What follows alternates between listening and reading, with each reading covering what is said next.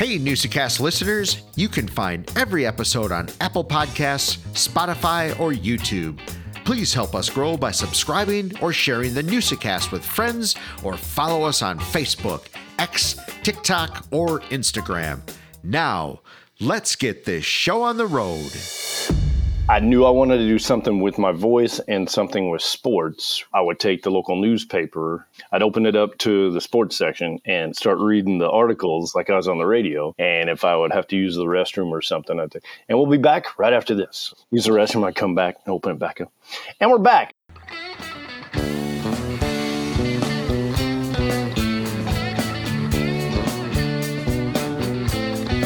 Welcome to the Newsacast. What is a? It's where we bring local folk stories to life through conversation.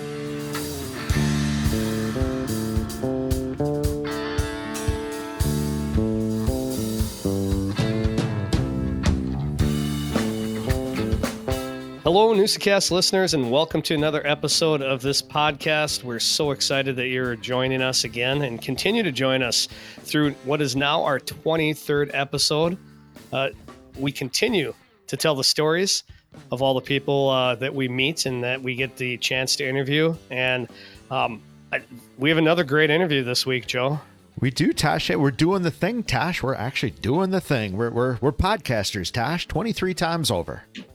Yeah, exactly. It's hard to believe, you know. And this week we get to listen to another personality, uh, radio personality, in fact, uh, Joey D. Right? Yeah, no, absolutely, Joey D. I, you know, if you don't know the name, you'll know the name. You flip on WHBY, you, you'll you'll hear him there. He's on the score WSCO uh, quite often. Uh, he has been I was shocked to I knew this, but I but I had forgotten. We, we talked a lot about when he came to town back when the score first started 20 years ago, even before guys like Shane Sparks and if some of you remember Jim Caston, uh, Joey D was was one of those original guys. So he he's been in the area for a long time.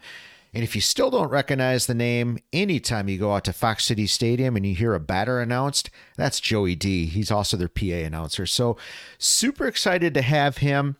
And Tosh, you know, you, you, you talk about we're doing the podcast thing. And and when you and I set out to to do this we we we wanted to tell these stories and we're, we're telling the stories. Um, you know we, we had a great story with, with Sean Becker uh, in, in the Ariens Nordic Center last week which, which which was fantastic.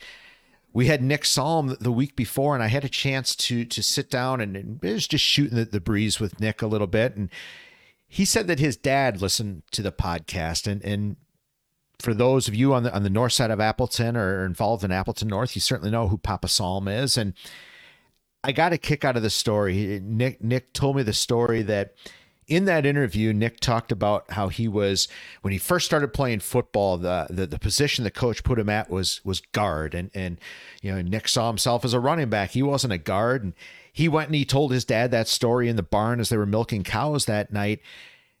And the the awesome thing about the Newsacast was they both remembered that story. Papa Salm That's remembered awesome. it. Nick remembered it. They remembered where they were in the barn and and they connected over that story that was told on the Newsacast. And, and that made me really happy and really pleased. And it's kind of exactly what we're looking for with the Newsacast. So that that made me super excited. I was I was happy to hear that. Yeah, that's incredible. I mean, when you think you have a have a a moment that happens 30 30 some years ago, if not more. And you still sit down. I said, Yeah, I completely remember that conversation.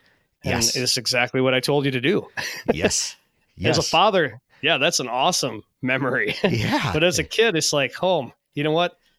Yeah, I, I, my parents were right. My parents do have some some knowledge about things. I, absolutely. You mean your parents know what they're talking about sometimes? Yeah, Come on. It's amazing. It really it's is. amazing. You know, and I want to get back to to thinking about that as well is it's just that you know I, I think sometimes we we lose that fact too. That uh, you know this is why you you talk to your grandparents. This is why you spend time with them and listen to their stories is because a lot of the time it's really cool stuff that you're talking about. And when you have those memories years later it's like oh yeah that was pretty awesome. A hundred percent. I think a lot of it is is age. It takes I think you have to get older to to appreciate it. I see it in my yeah. own kids. I think about this all the time. for the most part, they don't want a whole lot, you know, to they don't want to hang out with dad, so to speak. Some sometimes you'll you'll catch them on a good moment, but then I look at myself back when I was their age, and I didn't really want a whole lot to do with my dad either at that age. But then I don't know, a couple of years later, sometimes maybe when you kind of start getting into adulthood, you start maybe reconnecting with your parents a little bit more on a on a different level and that's pretty cool as well. But yeah, you're right. When they're when they're teenagers and that age, they they want nothing to do with their parents unless they need money. Exactly. Absolutely. Money or equipment. Yeah, for yeah, sure. Money or equipment. yeah. Speaking of equipment, Tosh, uh, you had a hefty little bill, I hear. Uh, yeah. You know what? I mean, hockey is a is a physical sport, and as you grow, sometimes you need new skates and you need new shin guards and you need new sticks and uh, those types of things happen over the last like three weeks for me. So yes, yeah, it's right. a uh, it's a little bit of hit in the pocketbook, but you know what? It's better to be safe than uh than using bad equipment. So no, absolutely. And us dads, we're only good for writing checks and filling gas tanks. there you go. Exactly. Hey, I do want to go back and uh, talk a little bit about last week's amazing. I thought it was an amazing episode with Sean Becker, and we yes. really haven't had to do this in the podcast um, to correct some things that may have been said. Um, but I did get an email me, from Tosh, Sean. Not by me. no, no, no. Uh, I did get an email from Sean, and um, we did refer to the Ariens Nordic Center as an Olympic training center, and technically, it's a national training center. Um, the Olympic people, uh, they they have their own way of doing things, uh, so it's a national training center. Um, so we, I wanted to clarify that. And Sean also said that he did misquote. Uh, he used the name Stan Feldheim um, when actually he was talking about Thorborn Carlson in part of the interview. And I wanted to get that out there for him because he said he might catch some flack from the Nordic people as well. And uh, we don't want that to happen. But, you know, sometimes when you're having an interview and you're just talking and, um, you know, it, it, happens. It happens that we make some mistakes, and we just wanted to clarify those things for Sean. And uh, yeah, don't don't give Sean too much flack. no, absolutely. And uh, you know, some say I'm a professional mistake maker, so I definitely know the feeling. It's uh, it's it's all good. I wanted to relay actually. Speaking of that episode, Tosh, I, I was happens to be in. Uh, uh, I was in a class the the other day and kind of minding my own business, but I heard somebody talking about cross country skiing, and then all of a sudden they brought up this place called the Ariens Nordic Center, and I quickly whipped my head around and I said, "Well, I know where that place is. I just talked to Sean, who makes the snow there." So.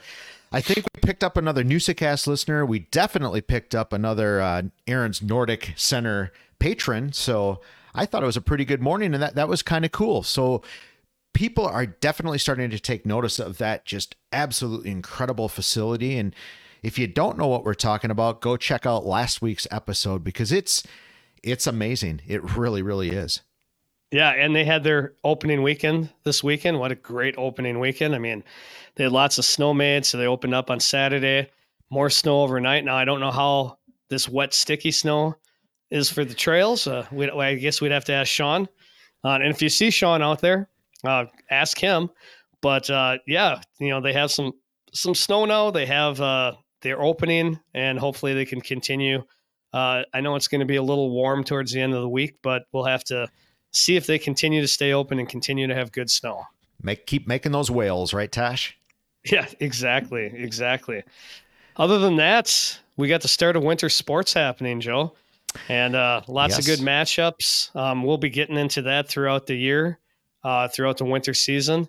Um, hockey, basketball, wrestling, uh, you name it. Uh, there, there's lots of things going on right now that uh, make make the winter go by for yeah, sure. absolutely. We're we're transitioning now into you know full basketball. Both girls and boys are playing. I mean, you, your boys, you know, hockey's in, in full swing. So wrestling starting up here. So we've got all the all the winter sports are going. Um, yeah, well, we'll continue to talk about it. We're going to try to get some basketball on here a little bit, get some hockey guys, bring in some bowling, you know, bring in all the sports and start talking about about a lot of that. See if we can get a couple of athletes on here maybe as well, and just keep pumping up youth sports, right, Tosh? High school sports, absolutely pumping up the area. So all good, and uh, we hope you enjoy this episode and continue to enjoy the episodes by tuning into wherever you get your podcasts and go back and look at some old ones if this is your first time tuning in. You can fo- find us on YouTube. Just hit subscribe Yes. and enjoy the journey.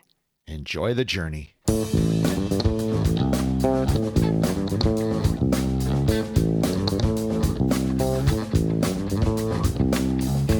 All right, Newscast listeners, it's time for that look in history. That look in history where we take a look at the nation, Northeast Wisconsin, could be the world. Sometimes it's sports, sometimes it's local history itself. Um, so the old look at new. So what are you looking at today, Joe? Well, Tosh, on the night that uh, you and I are recording this, we had a little bit of snow here in Appleton, a couple of inches, and reminded us that winter's on its way. But if we go back to 1985, December 1st, 1985, in fact, we had a heck of a lot more snow than we had today. We had uh, we had about a foot and a half, and the Green Bay Packers were playing the Tampa Bay Buccaneers on that fine Sunday afternoon on December 1st, 1985, and boy, there weren't many people in Lambeau Tosh. There was under 20,000. There was 19,856 Wow. to be exact. And I remember I was 15 years old, and I remember my dad trying to call every bar, restaurant in the area to see if a bus would get us up to Lambeau Field, and and you could not travel that day. But I tell you what was traveling were the Packers running backs. Eddie Lee Ivery, Gary Ellis, each ran oh, for 100 yards. Plus, Lynn Dickey, 22 of 36, almost 300 yards in the snow. I mean, are you kidding me? In a driving Wow. snowstorm? But yeah, there was a Lambeau, Lambeau Field Snow Bowl, December 1st, 1985, against the Tampa Bay Buccaneers. 1985, Tosh. Yeah, the true frozen tundra. That was the frozen and snow covered tundra of Lambeau Field. How about you, Tosh? What Wow. uh, what's new in, in your neck of the woods? So I'm going national this week, and I'm going to go back to December 7th, 1937. And a 19 year old uh, baseball player, um, fresh out, you know, 19 years old, young guy, uh, his contract was bought by the Boston Red Sox, and that's one and only Ted Williams, Yes, yes. one of the greatest hitters to ever play the game. boy. Sweet swing, played his entire career with the Red Sox.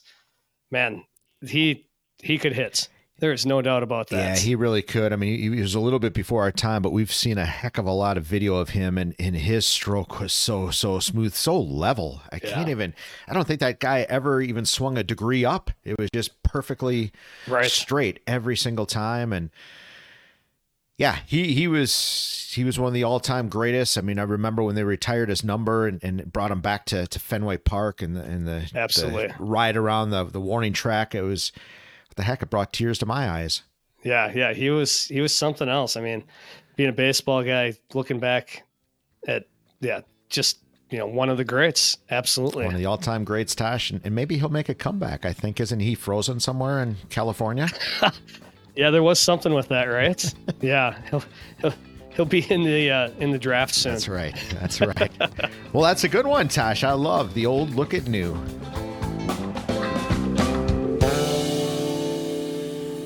All right, Newsacast listeners, we have a special treat. We get to sit down and talk with a radio personality, the public address announcer of the Timber Rattlers, just an all around voice guy, Joey D. I don't know if I've ever learned really where were you from? Where did you grow up? Uh, originally from southwestern Indiana, uh, a little town called Huntingburg, Indiana, the only Huntingburg in the world, and uh, but it, it's real famous for a couple of movies being filmed there, uh, including when people ask me, well, "What's your favorite movie?" Um, it's called A League of Their Own. You ever heard of it? I've heard of it. Yep. Loved it. Madonna. Yeah, Yes. absolutely. hmm If you pa- if you pause it at the right time, I take up the whole right side of the screen. It's pretty cool. Really? I was an extra. Yeah. And what scene? after one of the games, about halfway through the movie, uh, the two guys, the two owners, are talking about shutting the the league down, and um, and Penny Marshall just said it- they picked just uh, a random amount of people out of this big crowd outside the stadium, and just said you you you pointed at several people, and one of them was me, and uh, came in and said, okay, just act like you're leaving a game and then go down the stairway and wait for me to say cut and then come back and we'll do it again. And the one thing was don't look towards the field. And so just, you know, walk right by him. That's all we need you to do. And then stop and let's do it until till it's satisfactory. So we did it about 20 times. And the one time where I'm walking by just real slowly and my, my they gave you like wardrobe and stuff like that. And the one the one time where I go and I looked out towards the, that's the one take they took. Oh, nice. and it was funny whenever when the movie came out and went and saw it in a theater several times, but the first time jam packed theater, and I'm sitting up near the front with my dad, who also is in the movie. He's the second base umpire in the opening No scene. The soft, yeah, he's the second base umpire. Uh, but I heard people way in the back. Hey, there's Joe. It was awesome. I was like 16, 17 years old, something like that. But that's where I'm from. Was your dad an official in real life? No, uh, but he looked like one, a little bit uh, heavier set, and uh, he did a bunch of scenes too where he was the home Yeah. plate umpire. And if they would have taken those, he would have got paid a lot more because it was a it was a, a scene where he actually had a line Okay. safe. that was Yeah. his line, and if you talked, you got paid a lot more. But they cut that part, and he he doesn't talk in the movie. But uh, no, he he was a big inspiration. Uh, me though, he's been gone for about 10, 11, 11 years now. Um, but he was a big inspiration in getting me into broadcasting. Um, because I got my start when I was a junior in high school. He was working at a local country radio station, and they needed a Sunday afternoon uh, DJ to do the noon to six shift, um, just DJing. And uh, they gave me a, a tryout, and they said, okay, because my dad knew I was interested. And I still have some cassette tapes of the first time I was on the radio. And it's like, wow. and so some of the things that got away with too. I, I, I record some of my friends doing like different characters, and in between songs, I would I would I would air them, and we got away with a, with a lot of a lot of funny stuff. At least we thought it was funny. But uh, that's how I got my start. Was in Southern Indiana. Um, graduated with a degree in TV and radio broadcasting at Vincennes University. Uh, it's a neat little uh, school. It's not. It's exceptional for broadcasting. It's only a two-year school. Took me two and a half to get out, but that's another story. Got my degree there. Uh, worked in Evansville, Indiana for a while in both TV and radio. I was a, a videographer uh, for a little while up in Duluth, Minnesota, also. Then back to Evansville, Indiana, and then here uh, whenever I was married and uh, had. Uh, I have two kids. They're 24 and 22 now. Um, and they both graduated Menasha High School. Uh, lived in Schwabenheim first, then Appleton, and then now here in Menasha for about 20 years. And um, started at the Catholic radio station, then moved to uh, the Score, and worked at. I've done some work for uh, the station in Waupaca, WDUX. Uh, did a national internet radio show for a little while uh, in between because there were some budget cutbacks. Um, it's what they call a boomerang in the business, where you know they cut you, but they keep you in mind and they'll bring you back, and uh, and so um, just doing play by play now uh, and color commentary. But I've done shows there. I've filled in on WHBY also doing local talk shows and stuff like that. But uh, my main main gig uh, for the last several years have been because I have a couple other jobs on the side, like Buffalo Wild Wings. I do a lot of PA stuff. Of course, I do the, the Timber Rattlers and stuff for uh, for Menasha High School. Um, and so I got a, a couple other little gigs. I, I'm a full time part timer is the way that I like to put it. um, but uh, the school, the being on the radio and being behind a mic. I mean, that's what that's what I live for. I think that's what God put me here to do, and I love every second of it. So it's kind of a little background of me, and here I am. Being behind the mic is a passion. Has sports always been that passion? Oh, or goodness. did you have some interest before that? No, no, no. Uh, my story is I knew I wanted to do something with my voice and something with sports. When Okay. I first learned to read, um, I would take the local newspaper into the corner just by myself. I'd open it up to the sports section and act like I was on the radio, start reading the articles like I was on the radio. And if I would have to use the restroom or something, I'd think, and we'll be back right after this. So I close it up, use the restroom, I come back and open it back up. And we're back and start reading again.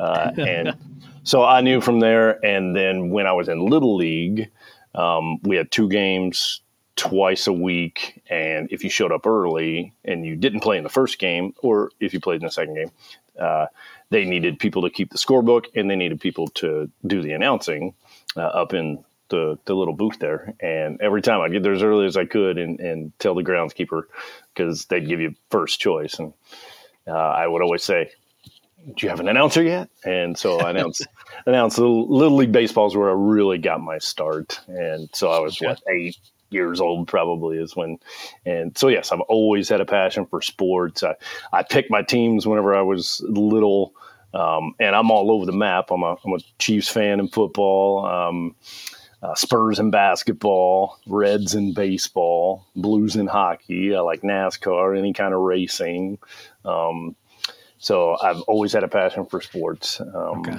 since i was a little kid joey you you touched on it just briefly, but I mean, you you definitely have a unique voice. I, I think uh, a one of a kind voice. When did you discover that? Like, how old were you? I mean, you obviously you're doing PA announcing as a little leaguer, so you you you probably realize at that time that you have something there. But what when, when did you really discover your voice and understand that you you have a unique gift? Uh, that is when I really, well, I guess when I really realized it was when uh, my mom worked for, uh, she was an editor for uh, Catholic Magazine, and they had a little radio station on the campus of uh, St. Meinrad, is the, the little town, um, and it's got a college. And they wanted me to do one of those voice on tape at the time, cassette tapes, voice on tape reading uh, a children's book in, you know, an eight, nine year old's voice and uh, so was, that was the first time I remember. It's like okay, maybe I can I can do something with this, um, and then just taking tapes in the corner again with my brothers, and we would act like we were DJs, uh, and. So I had I was WJOE and my brother's name was John Newman. He was WJON. so we'd take turns and just play basketball on our little Nerf hoop while we're listening to to our cassette tapes and run back over and act like we were on. And then also, I remember calling into one of the local music stations, um, wh- whom I went on to work for later on because we had two stations in the county. And uh, the other one had an all request Thursday where the DJ would take calls and record you uh, requesting a song and then play them all back like at the at the same time, like two three times an hour. And so I, I would call in multiple times an hour and request songs uh, just to kind of to to be on the radio requesting a song, even if it was just you know requesting I don't know the Jackson Five or something like that, whatever that the, the early '80s, sure. uh, late '70s. Did you have um, like influences, people you were listening to on the radio, maybe play-by-play guys, uh, maybe just music that was influence you, and maybe were you then consciously honing your voice to to match something or find something? Um, my dad was a big influence because he he was on the radio and he was a local sports writer for uh, for the local newspaper, uh, one uh, once a week newspaper.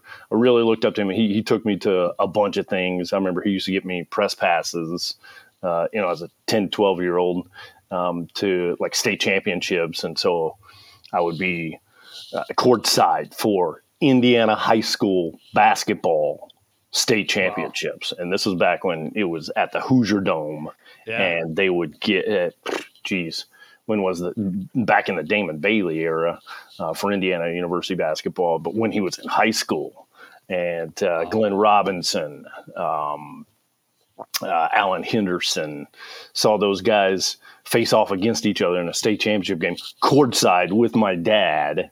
And uh, of course, we'd always record it back at home, and you, you could see us on television every time that the, the, the camera panned. But so my dad was a big influence. Um, professionally wise, I guess uh, Marty Brennaman doing Cincinnati Red stuff. I, I mean, we would yeah. sit by the radio and have some cheese and crackers and just just listen to Reds baseball growing up. Uh, I'd go to sleep listening to Blues hockey. Hockey is really difficult on the radio, and so I kind of learned how to do play by play of a very difficult thing, and NASCAR as well, because I mean it is just a, a constant. Um, so I'd say growing up, probably Marty Brennaman, um, Bob Costas on television, and he's still going. Um, and then nowadays, just listening to other other talk shows that uh, that I kind of uh, tab my my interviews. I, I, love doing interviews with coaches and, and players and stuff like that. When I'm doing a formal interview, I do a, like a Jim Rome. I like the his his interview style yeah. that he does. Not a lot of not everybody likes Jim Rome and some of the other stuff, but uh, his interviewing is just absolutely phenomenal. And so, just along the way, just listening to others um, and, and on television, and you know, critiquing in my own little way. Um, I think I'm I'm my worst critic because I'll kind of I'll listen back to some of mine too, and I'm like, man, or, at, or like right after a game, be like, man, why didn't I say this or, or this? So I'm, I'm my toughest critic, but uh, listening to yourself does help in, in the broadcast yeah. business. Um, but yeah, just along the way, a bunch of different uh, guys and ladies, um, sideline reporters and stuff like that, just getting different styles and um, at, at, every chance. I mean, because you can always get better at whatever you do, but especially in the broadcast business. Do you like listening to yourself? Do, do you listen back to yourself? Do you like listening back to yourself? Does it take a while to get comfortable with that? Not my favorite thing to do. Um, but yeah, like I said, sometimes sometimes you, you just have to and and listening to what others have to say because it hasn't always always been positive and, and being able to take the uh, the criticism, whether it's good or bad. Um, so it's not my favorite thing to do, but uh, I, I, love doing commercials, and I'll hear hear myself on, and I'll have people say, like, I mean, just the other day, they're like, "Did you just do a, a commercial for for a car wash?" I said, "Yeah, I remember doing that one," and uh, they're like, "Man, that was that was that was really good." I said, "Did you go to the car wash?" Because because because then it works. Right. Yeah. But uh, so it, it's kind of cool to to hear yourself and even on the promos as we call them in the business where they'll play clips of of highlights of games that I've done. You know uh, yeah that, that that's pretty cool. Uh, that was actually uh, a pretty good call. And so um, yeah but you, you, you have to you you because you're going to you're going to hear yourself and yeah. uh, just kind of try and get sure. better uh, it's interesting you talk about you know radio and baseball I grew up listening to radio and baseball. I mean, I think it comes hand in hand. Uh, mm-hmm. that's the only way I could watch, could listen to the Brewers growing up, because TV was dominated by the Cubs and Atlanta on mm-hmm. TBS. So you know, you listen to Harry Caray and Stone, or you listen to Uecker on the radio, and that's you know, yeah. Brewers are my team, so I listen to Brewers. And just being the eyes of the community you know because right. i mean they're not there just like, like you were talking about. They, just bringing you there not just what's going on right. on the field on the court on the baseball diamond whatever that it might be. Um, being there and and bringing them as much as you can. Doing surroundings uh, saying the weather how many people are there joking with a guy before the game and he said this and this and then get back to the action. Just i yeah. mean Uecker, Uecker's really good at that. He'll be telling the story but yet doing play by play at the same time. You know he'll he'll he'll joke around a lot. Yep. Um, and of course it depends on if i have a, a color guy. Um, because you can kind of banter with them too and make it uh, a little more interesting and lean on them uh, to say stuff that you may not have seen or while you're writing down the score or what happened they can be talking. So doing doing a game solo is a little more difficult depending on which sports but uh, um, yeah j- just just bringing people to the action. I get a thrill out of that too. And and then ha- and having people tell me, man, you know, like like the the softball run that Kaukauna is on, um, just absolutely. It, it, it, there's a lot of people. I mean, they got to work because right. a lot of the games are during the daytime, and uh, you know, we'll say, "Well, I was at the factory. We had the game on." well, that's really cool. Makes me a little a little more nervous. I get nervous even after 30 years of doing this. I still do get get. I texted my girlfriend right before I started this. Said, "Why am I so nervous?" And she said, "Because you always are. Do it, and, you know you're going to do fine. Just do it." So I still get nervous though every time I flip on a microphone. It's it amazes me how you and people who announce games can can do that. The good people can bring like you're right inside the court, you're right inside the field, and to be able to do that is is a skill I definitely do not have. I mean, but it amazes me. And the question is then, how did you develop that? I mean, is this something that you practice and you, or is it just did it kind of come natural to you? It, it definitely takes practice over time. Do, doing the real thing really helps. Um, but also I guess I haven't done it on. Well, I'll still do it just watching a game, just just sit there and, and kind of act like I'm, I'm I'm doing it. But I did that all the time before I actually started doing just play by play full time.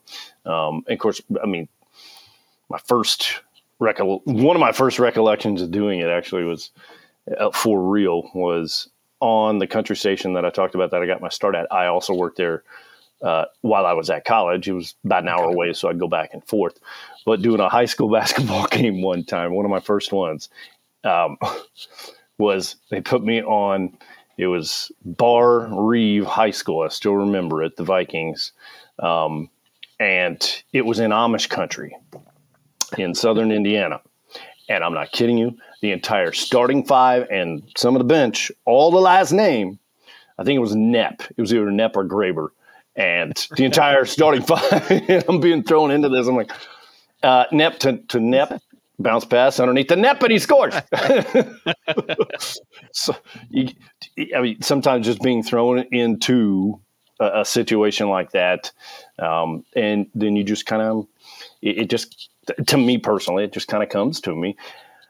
Biggest part about my job, though, is not actually doing what I just talked about. They're doing the the, the games themselves. They're not easy, but the preparation. Yeah. Like this Friday, for instance, I have uh, Kimberly and Neenah in level three of the football, and I'm already starting my prep for that. And sure. I'm shooting out in, uh, emails to, to the coaches to see what time I can get them to record pregame interviews. Okay. You know, looking at all the stats, getting my little score sheet ready. Um, talking with whoever I'm going to be doing the game with because football we always have somebody with us. Um, but the preparation for an event, what no matter what sport I've done, geez, I've called what seven or eight different different sports for state championships from wow. girls hockey, boys hockey. Uh, it's kind of softball, baseball, boys basketball, girls basketball.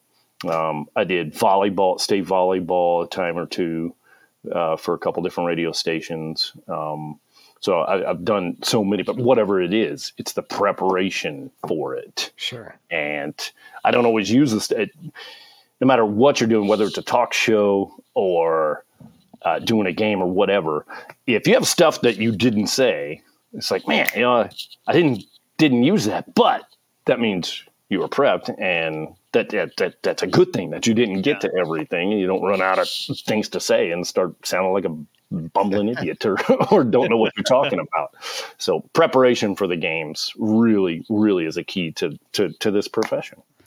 So what is, when we talk about sports, what is your favorite sport to, mm. to do? Um, over the years, probably I really like doing softball. There's something about softball, okay. um, the pace of it.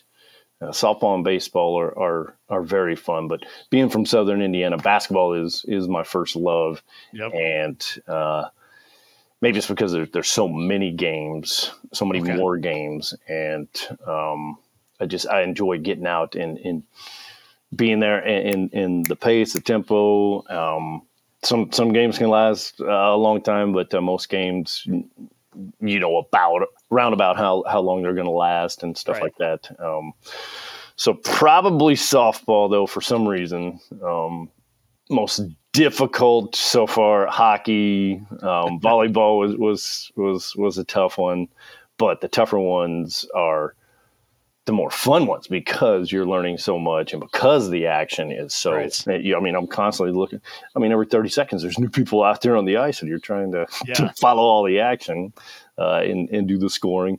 A lot of. T- a lot of times, even at, at football, especially because of the crowd, and, you know, around a tackle, you tell who might have the football, but as far as who's making the tackle and stuff, might have to wait for the, the PA guy to help out a lot of times.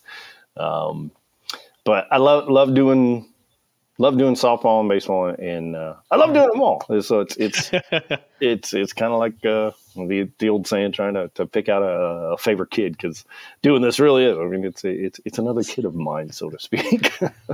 My bo- both my boys play hockey. I don't know how you announce hockey. That is play by play for hockey's got to be tough. I mean, they're talking 30, 45 second shifts coming Mhm. on and off the ice and all the ha- hits, the action. You know, That's got to be tough. it, it it is. It's been a couple years since I've since I've done uh, a hockey game, but uh, and I remember the first time I was asked to do it, and I'm like, oh yeah, sure. I lived in Minnesota. I can do hockey. Never doing a hockey game before, Oh but gosh. but I wanted that challenge and I wanted to do it, and uh, didn't want to let anybody down, of course, also, and Yeah. so uh, did it. And uh, at the end of it, it's like, whew. at the end of it, it's like, good, it's over. But at the end of it, you also smile real bit because just did it, and that, that I want to do it again. Yeah. That's awesome. Joey, now Mhm. that uh, lacrosse is a WIAA sport, I think uh, you need to add that to your resume. Hmm. No, that would do. That would uh, that would involve a lot of research and, and a lot of uh, YouTube watching nowadays. Now at least you got that. You can, you can just punch in something and listen to, Yeah. to how the broadcasters are calling. Get get getting the lingo, getting the rules. Um, I would be totally up for that. I've never. That's one sport I've never done. Is is lacrosse. I would love to do that. That, that that'd be fun. There is some uh, there's some good high school lacrosse in, in in the area, right? Right, right in the backyard. Mm-hmm. Well, it's all about sponsorship nowadays. So if we can get some sponsors. No, exactly.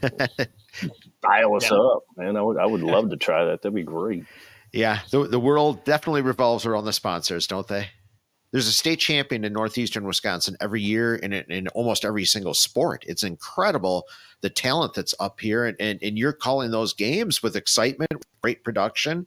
I mean, it's a real service, I think, to the community. One, and it's it's a much needed niche, I think.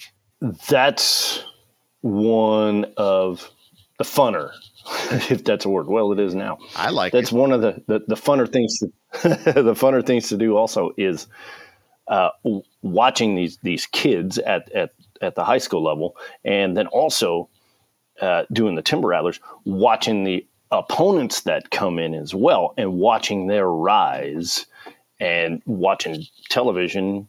Um, I'm sure there, there's a couple guys playing in the World Series that that have come through Appleton and that I have announced. I mean, I've announced MVPs that have gone through. Mike Trout somehow, some way was at the single A level. Um, Joey Votto, another MVP that uh, that have gotten to announce the the the opponents and then just watch their rise. And uh, I mean, a guy like like Tyrese Haliburton, who was just at Oshkosh not too long Yeah. ago, and here he is now. he just signed that big old deal in the offseason. I'm like, Right. it was just a couple of years ago. I was announcing him on the radio here, and now there he is, just watching them rise. The talent here in Northeast Wisconsin, it, it, that's a great point. I mean, it's just it is it's awesome in every single sport. We are represented really well. I think there might have been a year. It, it was recently where, and it was weird to not have someone at state. I forget which sport it was, but it's like, okay, uh, season is officially over here for, for Northeast Wisconsin. But that's very, very rare. So it, it's really neat to to to do what I do in this location. I'm extremely blessed, and uh, and, and I love every second of it. So how long have you been doing uh play by play for the Timber Rattlers? Um, well, I would love to do play by play. I'm okay. yeah, it's okay. I'm ju- I'm just the PA guy. Yeah, guy. Yeah. Um, they they Chris does a great job on the radio uh, for for them doing play by play, but um, just doing the PA. My first year was 2005, so Wow. yeah, do do the do the math there.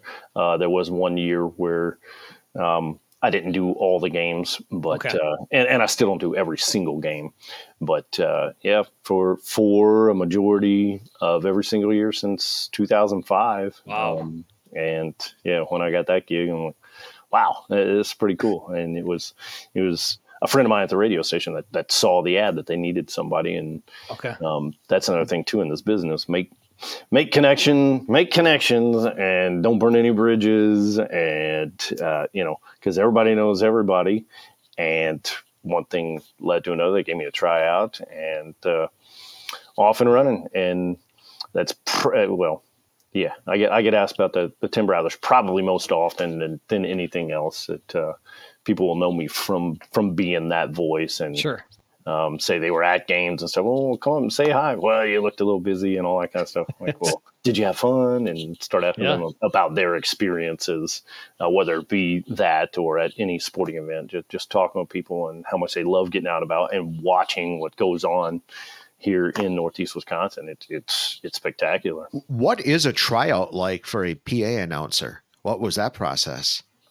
the owner Rob and one other person Nikki, uh, they were sitting in the stands, so empty stands, and they had me come in and do starting lineups, and so got through the starting lineups, and then acted like I was announcing, you know, the batters that were coming up, and so then I got a call back after that to come in and do an actual game because it was near the start of the season, and so uh, after the first game or two, they they offered me the gig, and uh, so it was it was a little nerve wracking, and um, I, I know there were other people that tried out, and to, to get that, I mean, truly is an honor, and uh, to represent that organization and and the community.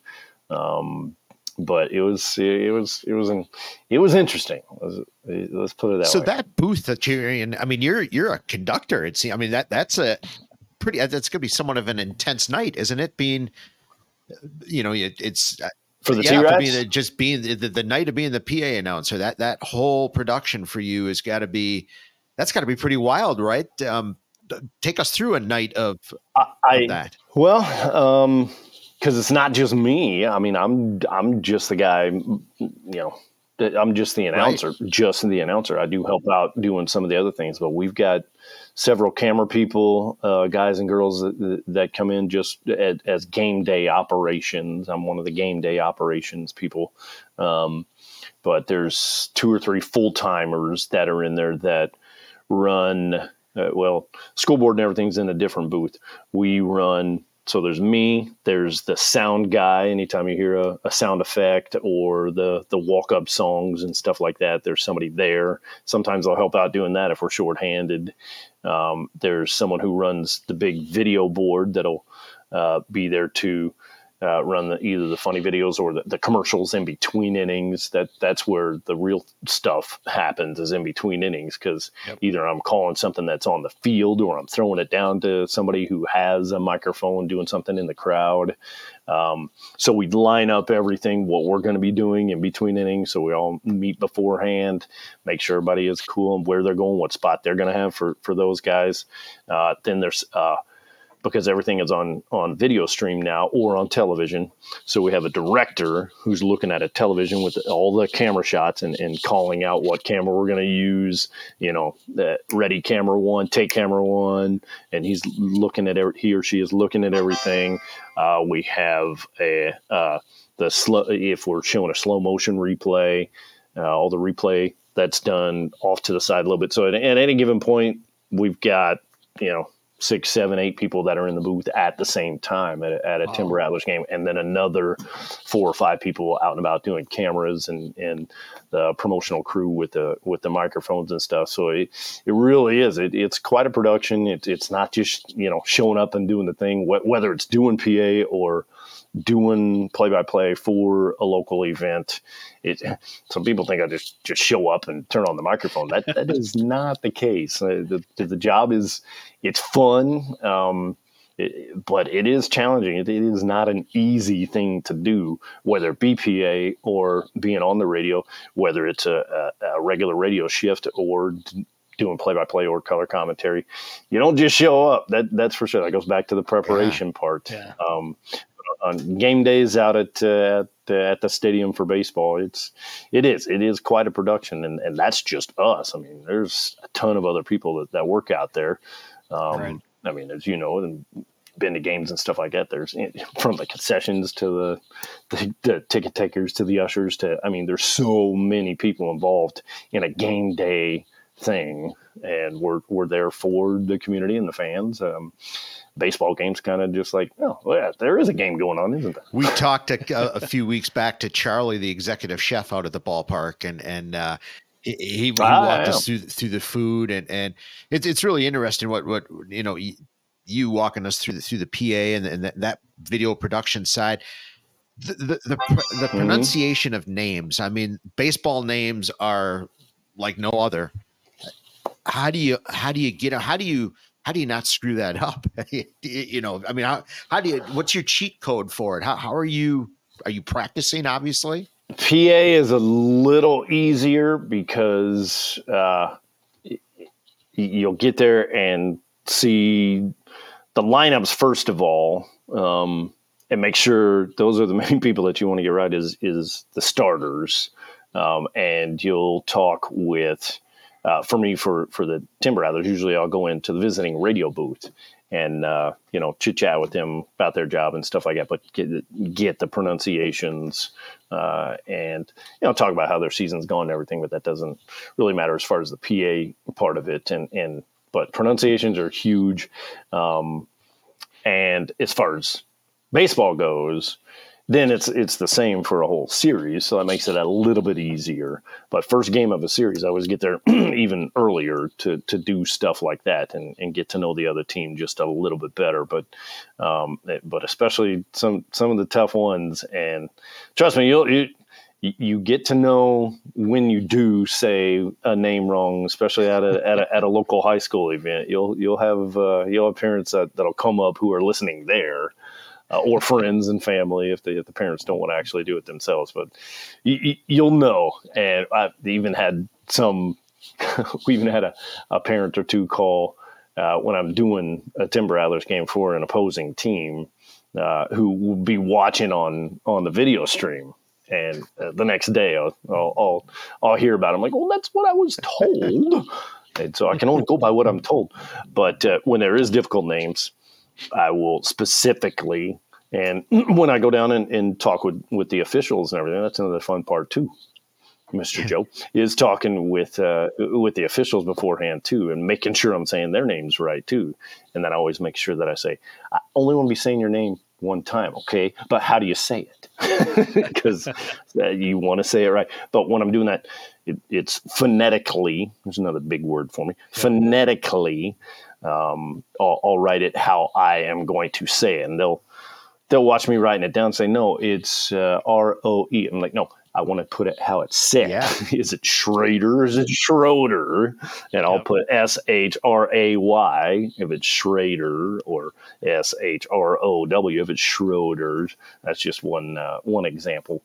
But writing it down phonetically, and um, we had a tough one when I still don't know if I was saying it right last week for for uh, for Stevens Point against Kimberly that the starting quarterback because you're saying it the most of anybody. And uh, so I wanted to say it right. If you don't know how to say one, you just kind of say it real quick. or if you you don't know what happened, just, just just say it real quick and say it kind of like it sounds. Uh, most people listening or watching will know, but if if you don't know right away, just say it real yeah. quick. You said it right. yeah, exactly.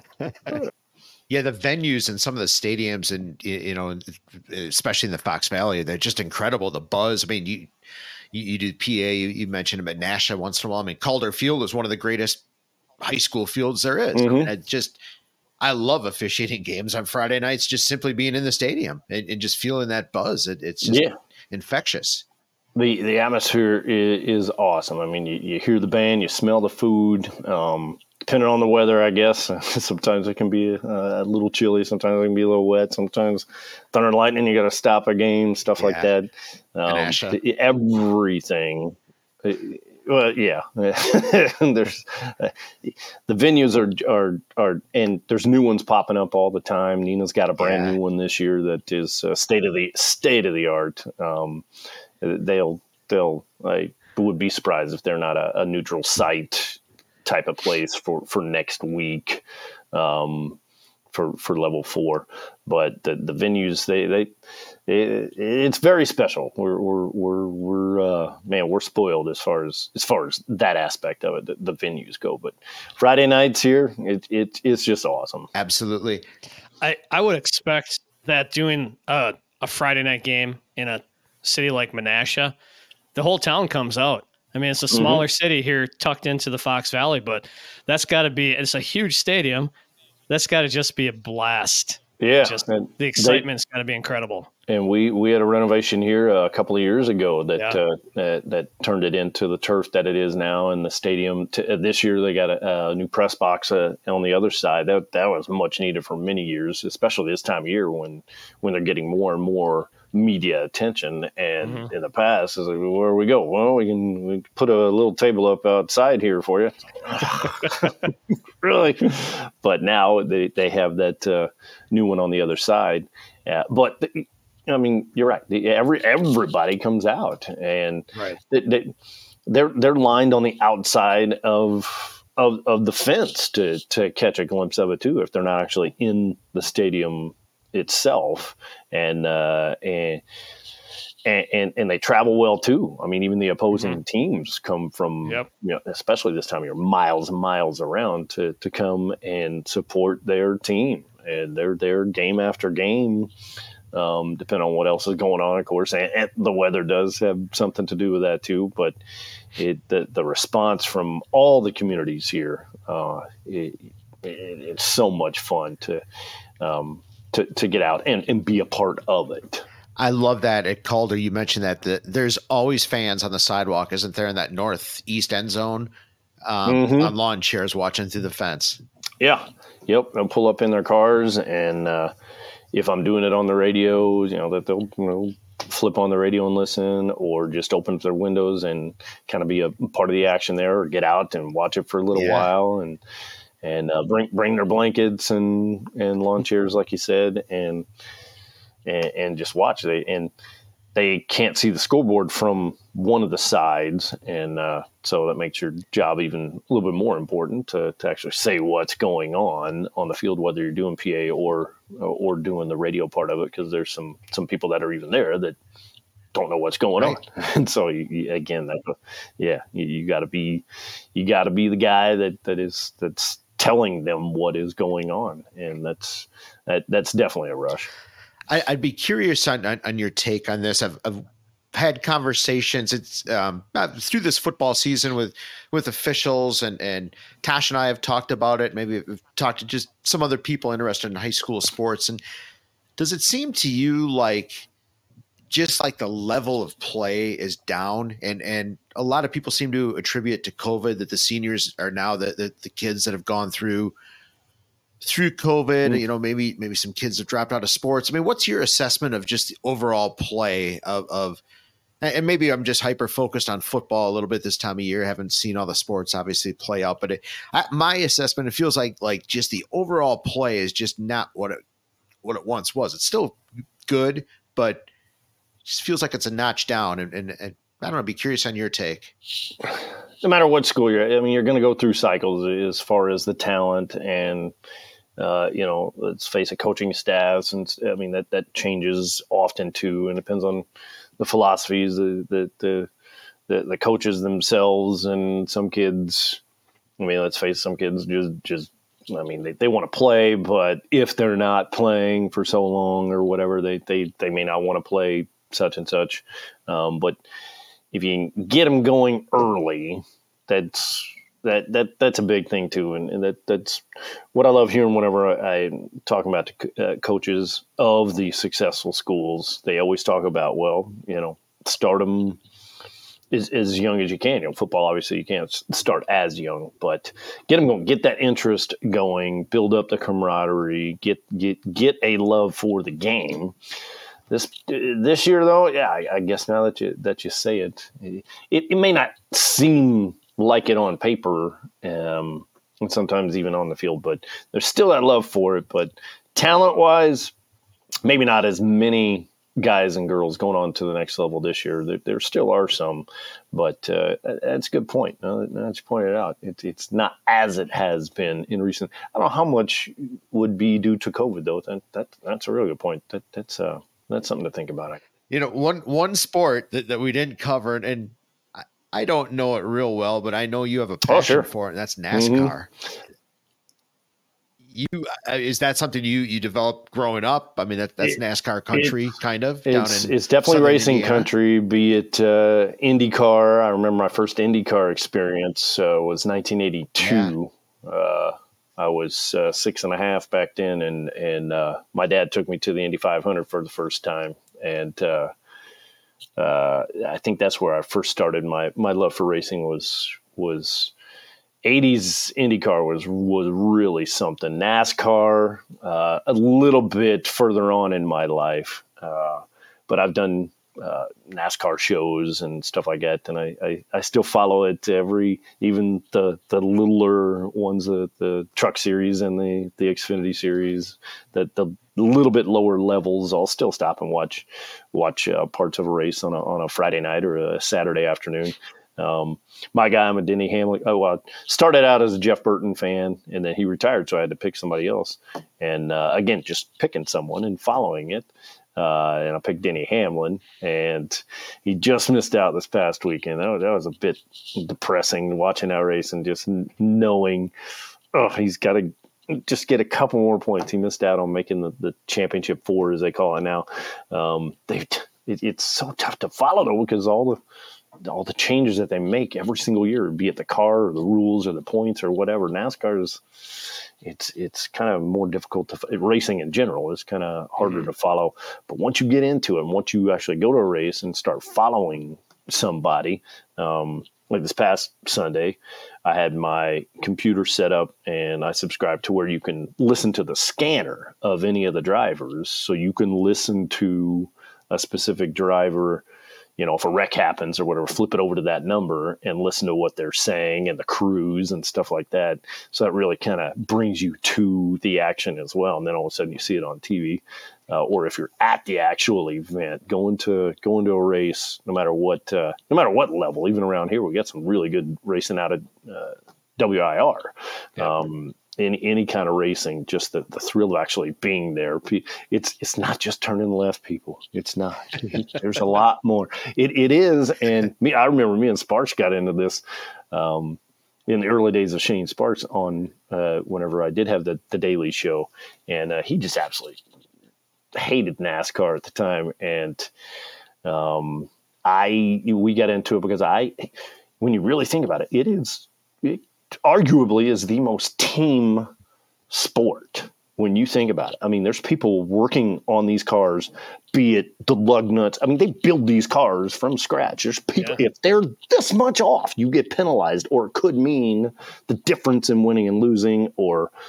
And, and, and it's not just going left. I hate it. I don't hate, but it, it just like people who think it's just driving fast and going left. Yes, there are some tracks that's what you do, but there's so many people involved in making no matter what it is whether it's a local level or uh, at NASCAR or IndyCar or whatever in racing that make it happen actually on the day of the event, just leading up to it. I know you can say that about about uh, every sport, but man, I tell you, about racing when it comes to to having an, a vehicle out there, it's got to be perfect on on the day of an event. And there's yeah. a it, it, really is a team sport when you really think about it. Um, but it's so fun to watch, whether it's on on television or especially in person.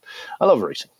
I have such great memories mm-hmm. of the Indianapolis 500 back in probably the 70s and 80s on the radio. For for whatever reason, that must have been the day that we went to visit my grandpa. Was an hour and a half away, and I remember that in the car listening to yep. the, the greatest spectacle in racing. And I don't know who the guy was, but talk about some of the all-time great announcing. Just that event and and whoever that announcing team was, you were oh, at the Indianapolis 500. Yeah, it was incredible Yes, eh, they, they go to they go to the commercial break every time. Uh, still to this day, you're listening to the to the greatest spectacle in racing. That's the cue for the people back in the studio to hit the, the commercial. Is the greatest spectacle in racing, and part of that is the, the race itself. This past year was just oh my goodness, and and I was there for for this one. I go when I can still, and uh, it, it went into to overtime, and the the pass on the final lap in overtime, and it happened right in front of, of where we were sitting,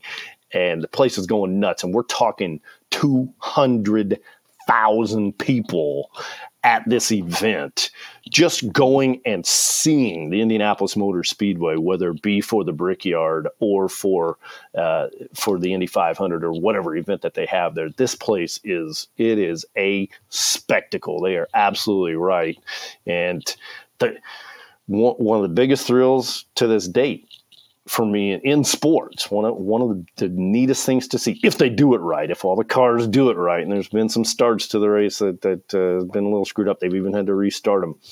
Lining these cars up three wide.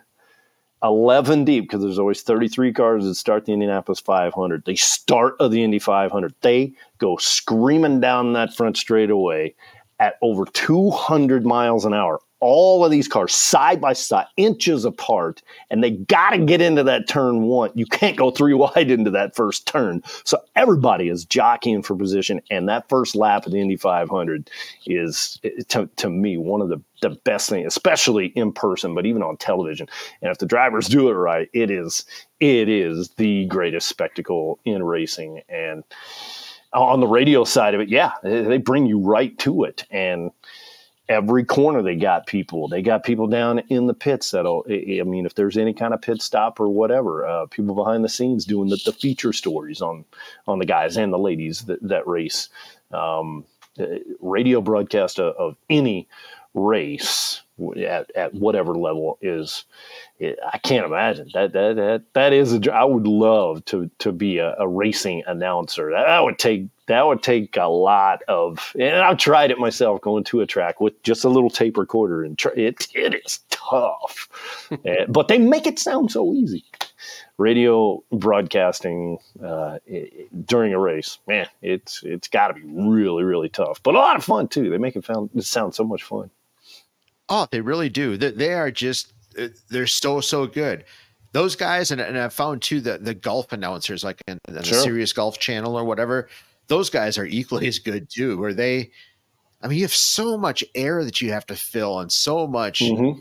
just time to to fill, eh, but but they just do it effortlessly, and it's like we say. If, if you can put the listener in in in that venue in yeah, that race, yeah. man, you're and doing on your the golf job. side of thing. Uh, it's it and being a, a former well with the experience of being a, a camera guy too on, on site being a camera guy at a golf because you, whoever follows that ball, man, I can't imagine how much they get paid. They gotta and, and how much experience you have to have oh. to be able to right off the tee, boom, you gotta be whew, your camera's got to be right there. And uh, again, going back to any sport, I guess when you think about it, the, the people behind the scenes, the, the camera people that actually bring it to you as well, um, not just the, the, the, in front of the mic people, yeah. but the, the production side of things for any sport. But golf, yeah, that uh, that's another sport I've never announced that, uh, that I'm, I'm, sure that I could because and they, they don't always just whisper like that, but I'm sure that's part of that'd be fun too because a lot of them walk around and they're they're I mean they're right there they're right in on the action that's that's part of the thrill of being a, a broadcaster yeah. too it's, I mean, you're there especially during the exciting parts of sporting. There, there's sometimes where you do, you got to find ways to fill, but the exciting parts and, and knowing when to get excited yourself and knowing when to hush and and just let what's happening happen and then come in and say because I've had that several times too. Uh, last second shot a couple of years ago uh, for Oshkosh Lourdes um, to win the state championship in basketball. And I remember just just calling it and then hushing for uh, about 15 seconds and letting the because you could tell what was going on and then describe what's going on. But being in the heat of the moment like that. and then the filler time. so it's it is a challenge, but it is so much fun. Yeah. Do, do you have a preference in? I know Eric kind of asked a similar question uh, on your favorite sport, but do you like? I mean, do you like doing the morning radio? Uh, do you do you like doing play by play? Do you like doing the PA? I mean, I know you like doing it all. Maybe in a perfect world, that is the perfect. Just Yeah. mix it all together. But do you have? Do you have a preference on on, on what you really really get jacked That up to is do more than that, that is a, the other? very fun part about what I do in my particular situation is I do get it a little bit of everything, um, and some are a little easier. Uh, I know I've said that it's it's not easy, but the PA is a little easier because you don't have to do as much of the uh, the research and, and the prep. But play by play for me, that that is definitely my my love. Um, but man, it, it that that that's a tough choice. But I would say play by play, being there and the the prep for it, and then the actual events, um, and being able to to because like I said, PA is awesome, but there's only so much that that you can put into it as far as personally. Like you can for for example, the Timber Rattlers, I'll, I'll, I'll put more emphasis, more excitement into when we're up to bat and in between innings during the, the stuff that goes on. And then when the other team comes up, just kind of say their names. Um, just say, now batting. That's awesome. I mean, that's so Um, Yeah. But when you're play by play, just putting your fully into it, and you can, yeah, uh, and depend on what level, uh, it, it's not easy. Not it, it- the bias part of it, uh, because you you got to be as unbiased as, as you can. But there's also times when there's sorry, Joe, when there's a call or two that uh, maybe an umpire, ref, or somebody, uh, you, you got to kind of say something without actually saying something. So that can get kind of tough. damn ref screwed us again. exactly. That's what you want to say. You want to drop a few more things, but uh, Go ahead and say it. you got to be as unbiased as you can. But then you get to a, a level where, like uh, next week, if we're just following um, uh, one of the local teams that are playing somebody that, that's far away, you you can be a little bit more biased, and that makes it uh, a little more fun. But the, the biased aspect of it, the, you gotta gotta kind of watch yourself. Not kind of, you gotta watch yourself because you'll definitely get critiqued, and you'll hear about it too if you if you uh, if you say something that uh, is a little bit too overly uh, into it. But uh, yeah, it is. It's something else to try and hold yourself back sometimes. You're human after all, right? Filled with emotion. Yeah, and, and you have to be. I mean, it's sport. It's it's emotional one way or another.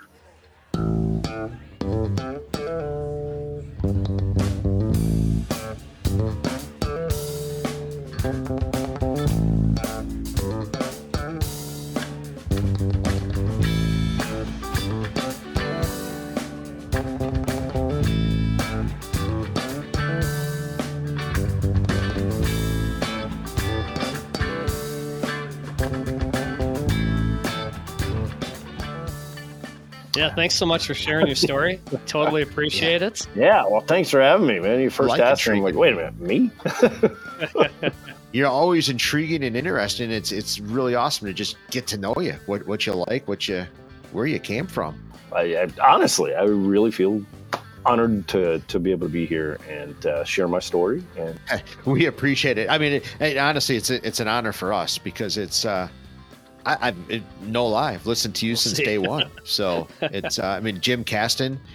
I Jim was a good buddy of mine. he was a big, big influence around here for for me. I learned a lot from uh, from Jim uh, when I went to games down in Madison. He would show me, you know, okay, you got to go here, you got to do this. Here's who you're going to be talking to, making the it, make sure you, you get a good relationship with this person, this person, do this and this. Jim taught me a lot, and uh, yeah, it- not just him. I mean, I worked with. I've been very fortunate to work with some some very influential and very. I've learned a lot from people along the way, and you have to. And uh, I've been very fortunate.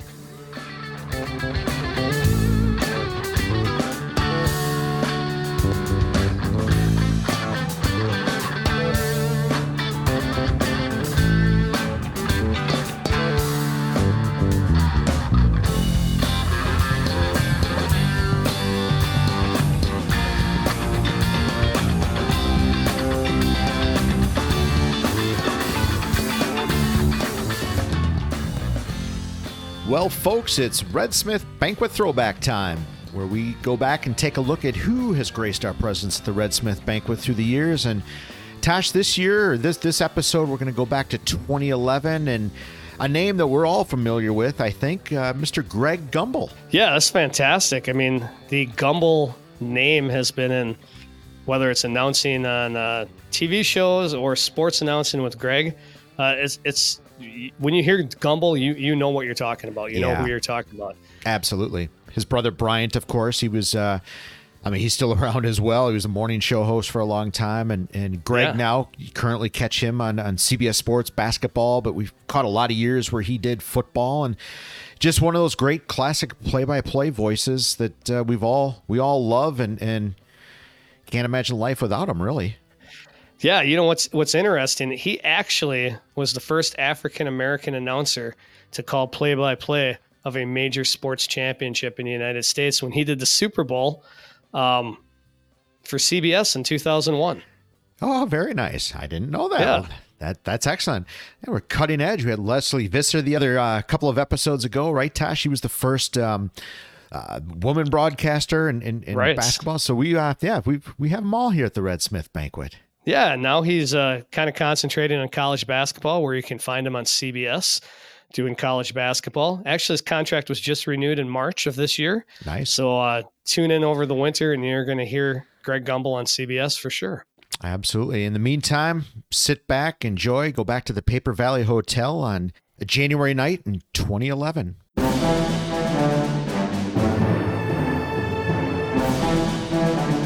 Red Smith Sports Awards.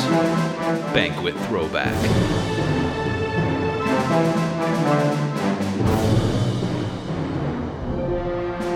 The Red Smith Award, of course, goes to someone who has made some unique contributions to sport in Wisconsin.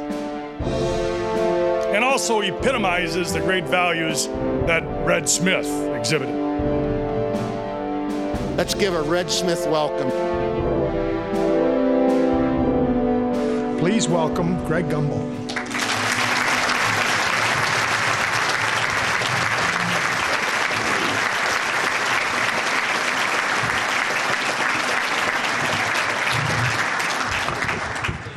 Good evening, everyone.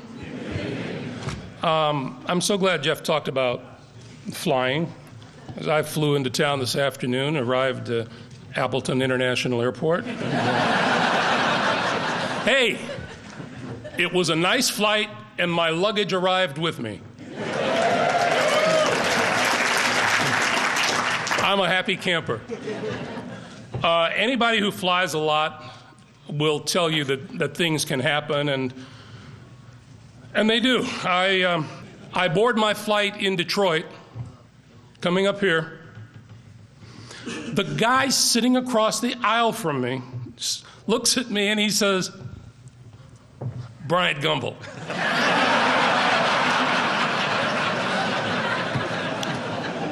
and I said, "No," and he said, "Yeah." And I said, no. And he said, yeah. And I said, no. And he says, you want to bet?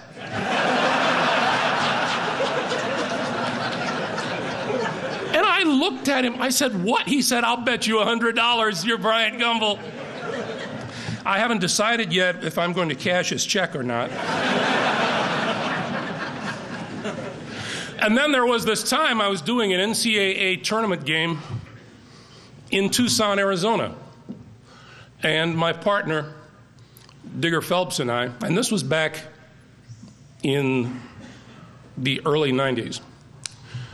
And Digger Phelps and I are doing the game, and we're out on the floor and we're rehearsing the opening to the show. And about 15 rows up, there's a guy yelling, Brian! Hey, Brian!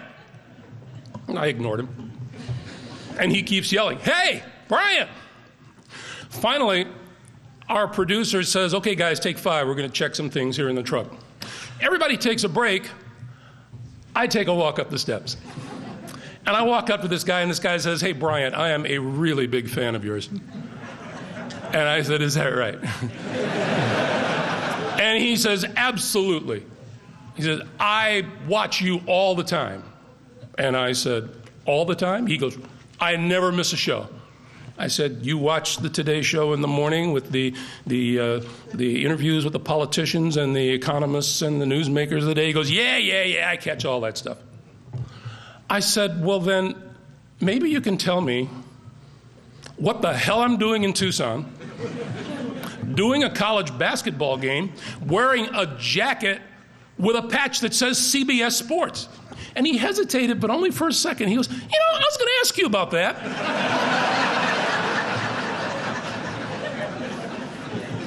So I'm very patient sometimes.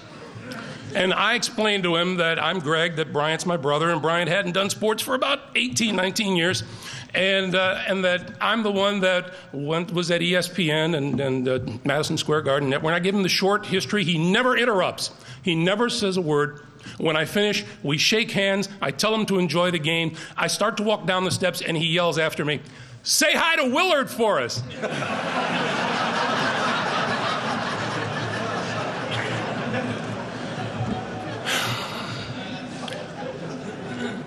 And I can think of no more appropriate a story to begin with than the football game that I was covering at Soldier Field in Chicago between the Bears and the Green Bay Packers. A tight defensive struggle, as games between two old rivals usually are. Goes right down to the final minutes of the game. One team fumbles deep in enemy territory, the other recovers, takes it in, only points of the day. I talked with the guy who recovered the fumble after the game defensive tackle, big number 79 from Chuck Berry State University or someplace like that. Here's what he said He said, in a case like that, you got to keep your confidence, play your game. Most important, you got to stay flexual and give yourself a chance to win.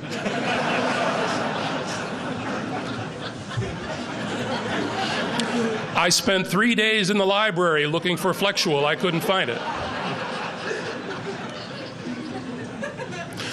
Not so long ago, during one of those horrible seasons the Detroit Lions have been having, the press was questioning one member of the team about the troubles, about the losing streak, about what the problem might be. He said, We need a coach with an imaginary mind.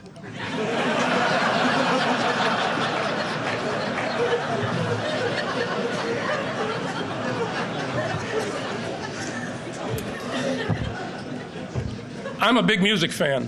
I am a big rock fan. I am a true child of the 60s. You ask anyone who knows me, they will tell you I am the biggest fan of the Rolling Stones that you will ever see in your entire life. The things that I have managed to do in my career pale next to the fact that I got to meet them. I got to know them.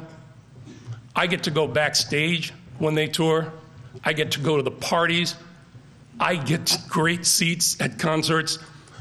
Keith Richards has been my hero for forever. I love the Rolling Stones. I was talking about music with a bunch of football players one day, and I happened to mention I'm a big Stones fan. This one guy says, Yeah, me too, Fred and Wilma and Barney.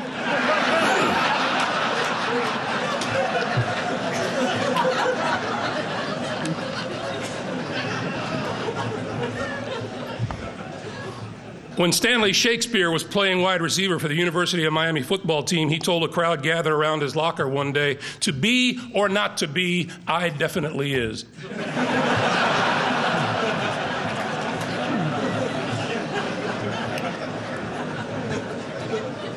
now, baseball players are off in their own little world too sometimes. I don't know why that is, they just are. One guy was standing in the outfield before a game one day, and a teammate walked by. And he said, Hey, what time is it? The other guy said, You mean now?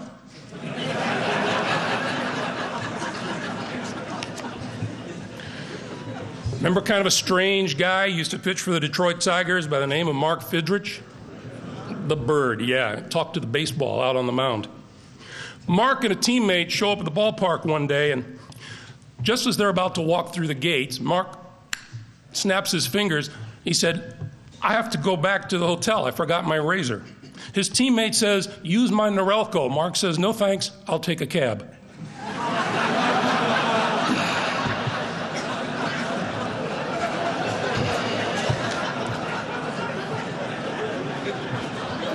One baseball team was crossing over the Canadian border one day to play against the Toronto Blue Jays. At customs, a customs official asked one of the pitchers if he had anything to declare. The pitcher said, Yes, I am damn proud to be an American.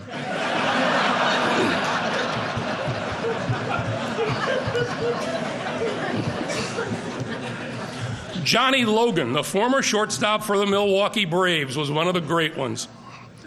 He was great when he stepped onto the field to play the game. He was great when he was talking with the press after the game. This is Johnny Logan. Rome wasn't born in a day.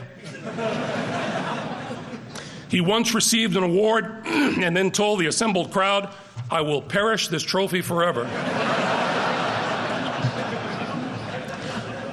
and when Johnny Logan was asked to name the greatest baseball player of all time, he said, I'd have to go with the immoral Babe Ruth.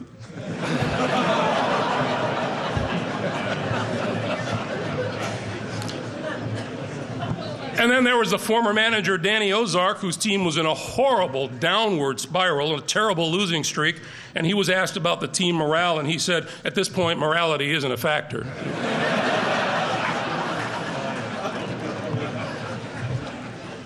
And you know, you may sit there and laugh at this stuff and think that it's all very funny, but you've never known embarrassment until you've been in a restaurant with an athlete who ordered a giraffe of wine.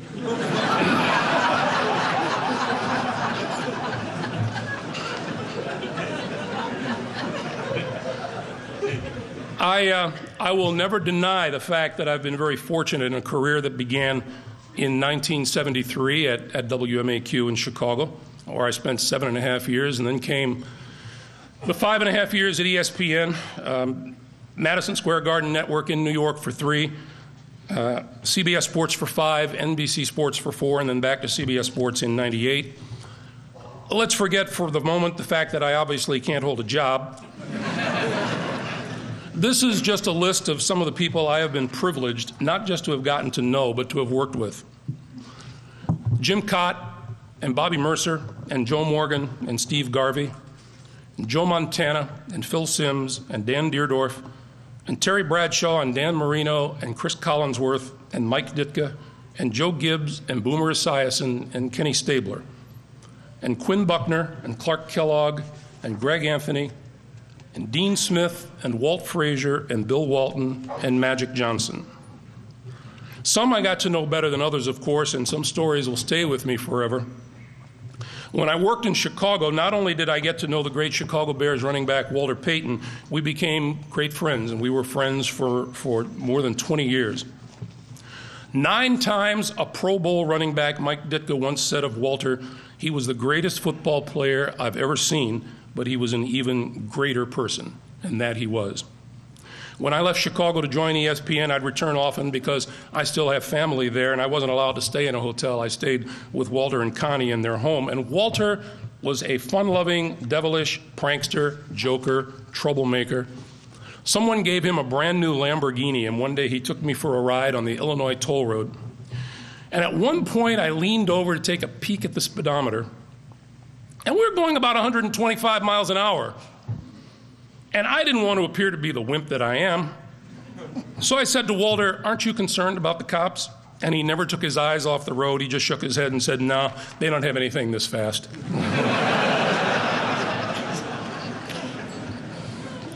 Sports takes a beating sometimes. And sometimes it's deserved and sometimes it isn't.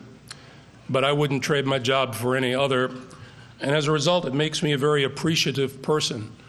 I have been and continue to be one of the fortunate people who get to do what I do because I love it so much. But I hope that you guys will stop along the way, as I often do, to appreciate the other things around us in life and, frankly, the people in our lives. In the last year and a half, I've lost an ex roommate, a couple of fraternity brothers from school, and the guy who hit cleanup behind me on our college baseball team. I lost my coach, and I lost the younger brother of a teammate who was like a little brother to me. I lost my dad 38 years ago, and I lost my mom last summer. We all lose people in our lives, and we think about them a lot. And hopefully, we all appreciate those we still have with us. I know I do, and I tell them I love them every time I talk with them.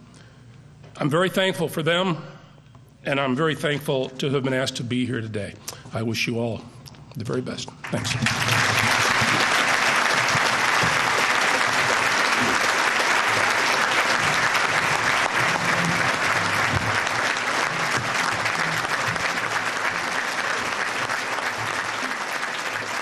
All right, everybody, Newscast listeners, here we go. This is our forgotten and never forgetting.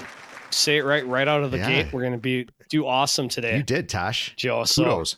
yeah, so we're gonna we're gonna look at something that we want to forget and something that we don't, essentially. So, Joe, what's your uh, forgotten for this week? Tosh, thank God I'm forgetting this because I had one heck of a Friday night. I tell you that. Dog farts.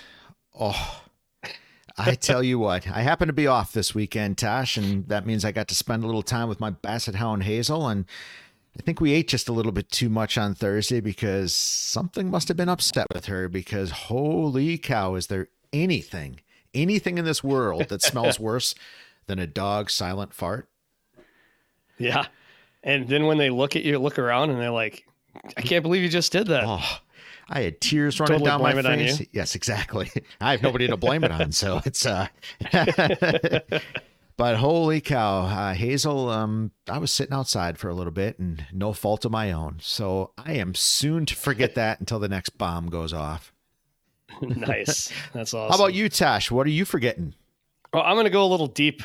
I have been sitting and you know teaching and even looking at uh, you know youth playing sports, and one of the big things is that I want to forget this idea that the journey is not important, that it's instant gratification, where the journey is more important, really, than the outcome sometimes Yes. and it's the things that you learn as you're going through there. And I just in our society right now, I think it's all about instant gratification, It is. and we we don't look at the entire journey. And uh, I just I want to get back to that.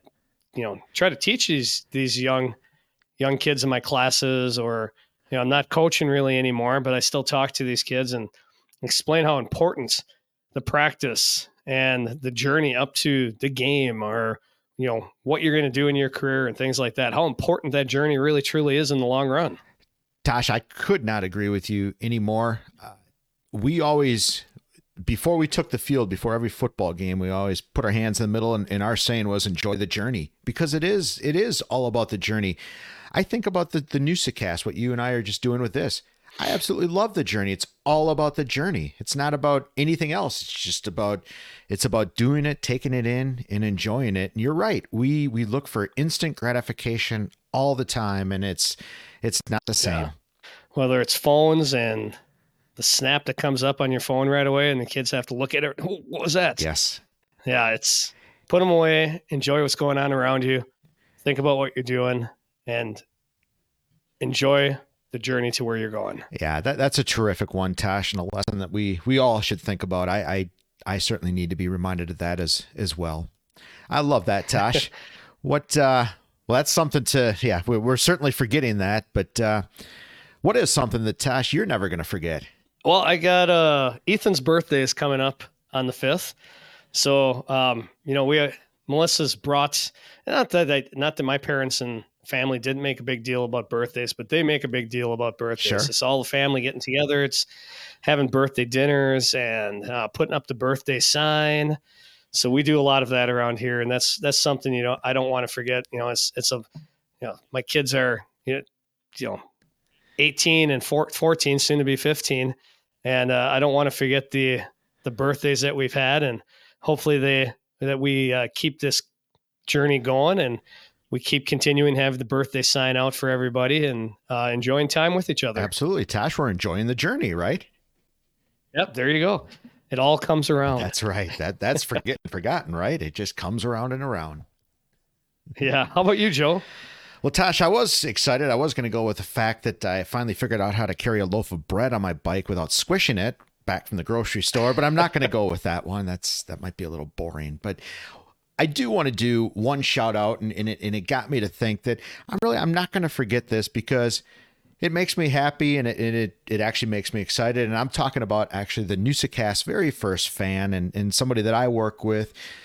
I want to shout out Keith. I want to put him in the I'm never forgetting segment. Keith Burgess. He is uh and, and Tosh, you met him. I, th- I think he's our NoosaCast very first fan and he always All gives right. me really good constructive feedback on, on what we're doing because like we say we're, we're not actually professionals at this um, i know that's shocking to most people but shout out to keith that i'm, I'm never forgetting that uh, he's a fan of the NoosaCast.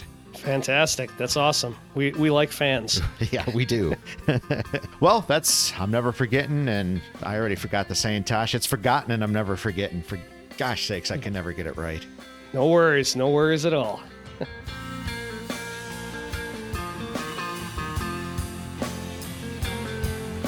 Thank you for listening to another great episode of the NoosaCast. We'd really appreciate it if you'd hit up our social pages, subscribe, like, follow, and don't be afraid to engage. Head over to our YouTube channel to get exclusive content like the full interviews and speeches from past Red Smith banquets.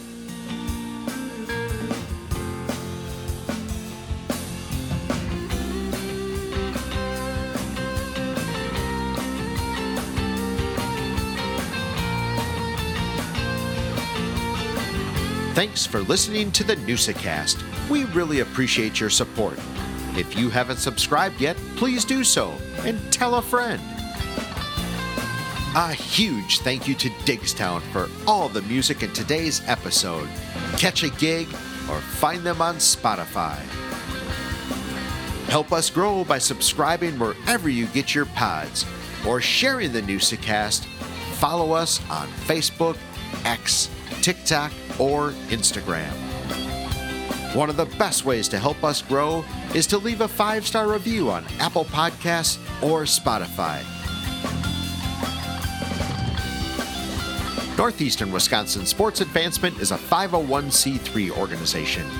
Our mission is to raise money, provide support, and bring greater awareness for youth sports organizations in Northeast Wisconsin. We do this primarily through the Red Smith Sports Award Banquet and the NoosaCast. Each year, we give back to the community through three initiatives the Every Kid Plays Grant, the Gives Back Initiative, and scholarships to student athletes.